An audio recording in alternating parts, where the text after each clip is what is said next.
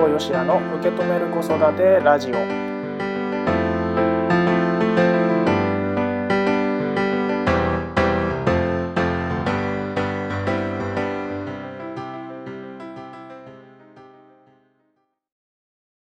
皆さんこんにちは、新保よしやです。今回も受け止める子育てラジオスタートをしました。この番組は自分の子育てについて、家事をしながらとか家事の合間にちょこっと考えてみる、そんな時間になってもらえたらいいなというふうに思っております。さて、今回のテーマに行きましょう。今回のテーマがこちらです。妻に安心してリフレッシュしてもらうために夫ができることは何だろう。妻に安心してリフレッシュしてもらうために夫ができることは何だろうです。これね、これはいつも考えるんですけど、僕の場合ですけどね、これ外れることが多いですよね。こうしたら喜ぶんじゃないかなと思ってやるとね、結構それはね、別にやってほしいことじゃなかったみたいなことがねあったりするんですけれども、このテーマがですね、この2016年最後の放送のねテーマになるんですけれども、2016年を締めくくるテーマがこれっていうのもね、ちょっと面白いなと思いますね。僕は勝手に思ってるだけですけど、ね、しかもこのタイミングでこれっていうのがね面白いんですけども、うちね今2人目の子供がね生まれたばっかりっていうのもあって、まさにこれをね意識僕はねしているつもりなんですけれども、それが伝わっているかはちょっと置いといてもらってね、これは意識したいなというふうにずっとね考えてるんですけども、奥さんがリフレッシュする、ね、大事だなと思うんですよね。そうだな、例えばうちで言ったらママ友のね家に一緒に遊びに行くとかね、子供を連れてうちの奥さんとね息子がこう遊びに行くっていうのがリフレッシュになることもあるだろうし、そうだな、あとは買い物に行く、普通の日常のね、買い物、スーパーでね今晩のおかず何しようかなとか思いながら買い物に行くっていうのがリフレッシュになるって人もいるだろうし、料理を作るとか洗濯をするとかね、家事をすることで実はリフレッシュできてるっていう人もいると思うんですよね。うちの奥さんそのタイプだったんですけど、僕は要は良かれと思ってね、ちょっと少し休んでもらえたらいいなと思ってこう家事やるわけですよ、僕が。でもいや私は動いてる方、それ家事ね料理を作ってるとかそういうことに集中してる方がなんか気が紛れていいとか言われたことがあって。だから必ずしも自分が夫がやってあげたいことイコール妻が喜ぶことではなかったりするんですよね。でこれって2人目の子供が生まれる前に行った産婦人科でやってたね助産師さんのなんかパパ教室みたいのに行った時にも言われたんですけど、夫がやってあげたいことが奥さんがやってもらいたいことではないっていうことを言われたんですね。だから奥さんはもう何をしてくれとか直接言いましょうってことを助産師さんはね言ってました。これ出産する時の話ね。つわりの出産じゃないね。陣痛が来てからか。陣痛が来てからね、どうしてほしいのか。例えば腰をさすってほしいとか、触らないでほしいとか、そういうのは直接言った方がいいですよっていうふうにね、助産師さんがね、お母さんたちに言ってたんですけども、それを聞いて僕は、そうか、旦那がやってあげたいことって、奥さんがやってほしいこととは限らないんだなというふうに思ったんですね。なのでなんかよくね僕は今までよかれと思ってやってたんだけども、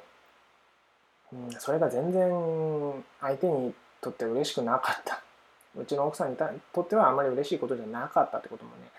ね、あるわけですよ。さっきのね家事の話もそうですし、あとなんだ家事の話しかちょっと出てこないけども、大体そんな感じなんですよ。これがいいと思ってやってるのにね、でもそうじゃないみたいなのがあったりとか、家事の話で思い出した別の回で話したかもしれませんけど洗濯物を畳むっていう話、これ僕の講座でもよく話すんですけど、良かれと思ってね洗濯物を取り込んで畳むとですね、後で畳み方が違うっつってねやり直しを食らうという、これはね僕も結構精神的に辛いっていうのがあるんですけど、そんなのがあったりするんですね。リフレッシュしてもらうために、だからこの質問の答えね、僕の答えね、妻に安心してリフレッシュしてもらうために夫ができることは何だろうね。まず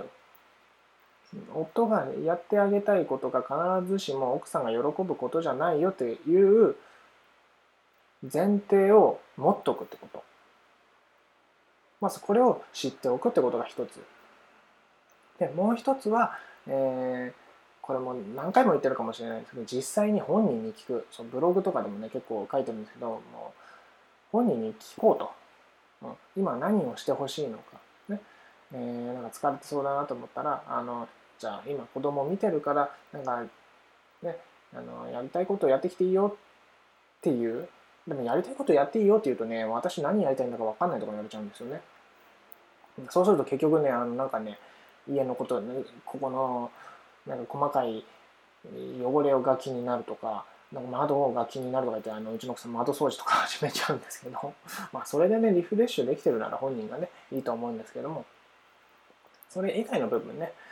一番最初に話したママ友たちと一緒になんかお茶しに行くとか遊びに行くとかね、そういうことをしたいんであれば、それをいってらっしゃい楽しんできてねってこう笑顔で送り出すっていうことができる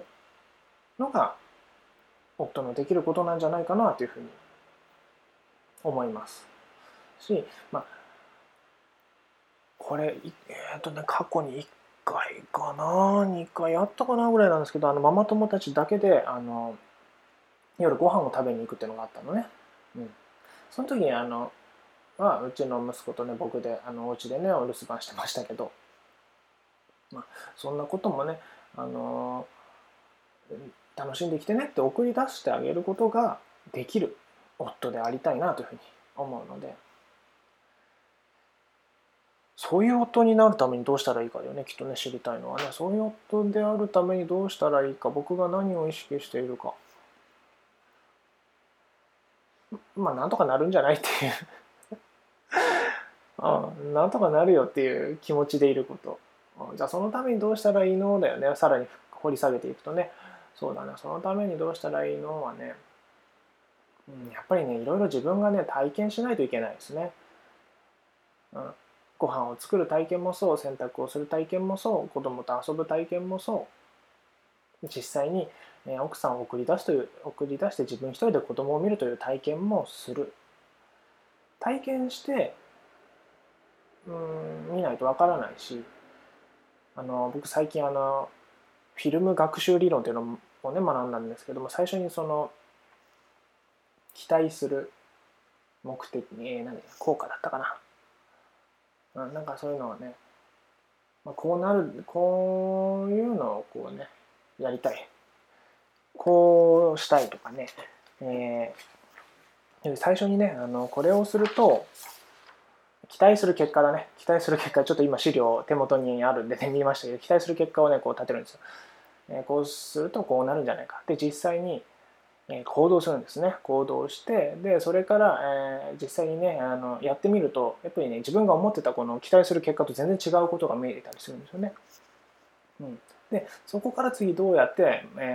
今度改善していこうかなっていうねことを繰り返すっていうのがこのフィルム学習理論というところでね学んできた、工事学習というふうに言われてるんですけども、工事学習ね、高い次元の学習って書くんだけどね、それで大切なことなんだけども、これをねやっぱりやるんです。子育てでもこうやると、まず、ね、奥さんがいないからこうしたら、うまくいくんじゃないかなっていう、こう期待する結果を自分で考えて実際にやってみて、そうするとうまくいかないことが結構あったりするわけですよ。そしたら次どうしたらいいかなっていう、これの繰り返しをしていくと、多分だんだんいろんなねことに対応できるようになってきて、もう笑顔で楽しんでらっしゃいってね送り出せるようになると思うんです。なので意識することはそうだね、まず体験をする、でっていうことが体験をするのが一番だね。で今の僕だったら今回たまたまねタイミング的に出てきましたけども学んだねフィルム学習理論学習サイクルっていうのをね取り入れてやっていくと、奥さんがねどんなことをやったらリフレッシュできるのかっていうのも分かってくるし、そこのズレが生じたらここは違うんだなということでねそのズレも修正できるしまた次に生かせるということができるので、これをうまく活用するなんてことをねすると思います。今の僕だったらさあラジオの前のねあなたはどんな風にね、奥さんにねリフレッシュしてもらうか、ね、自分がどんなことをしたら、ね、意識を向けたら奥さんがリフレッシュできるかをね、考えたでしょうか。どんな答えが、ね、出たでしょうか。ぜひねもし答えが出たらね、実際に奥さんにやってもらってね、奥さんを喜ばすっていうことをねしてみてください。はい、というわけで今回のテーマは妻に安心してリフレッシュしてもらうために夫ができることは何だろう。妻に安心してリフレッシュしてもらうために夫ができることは何だろうでした。子育てしているお母さんに届けたいポッドキャストで聞く笑顔になれるサプリメント新保よしやの受け止める子育てラジオ。それでは今回はこの辺でおしまいにしたいと思います。今回の放送がね2016年の最後の放送ということなんでね、次は来年ですね。また来年ということでね、お付き合いいただければ嬉しいなというふうに思います。というわけで、皆さん良いお年をお過ごしくださいませ。ではまたお会いしましょう。ありがとうございました。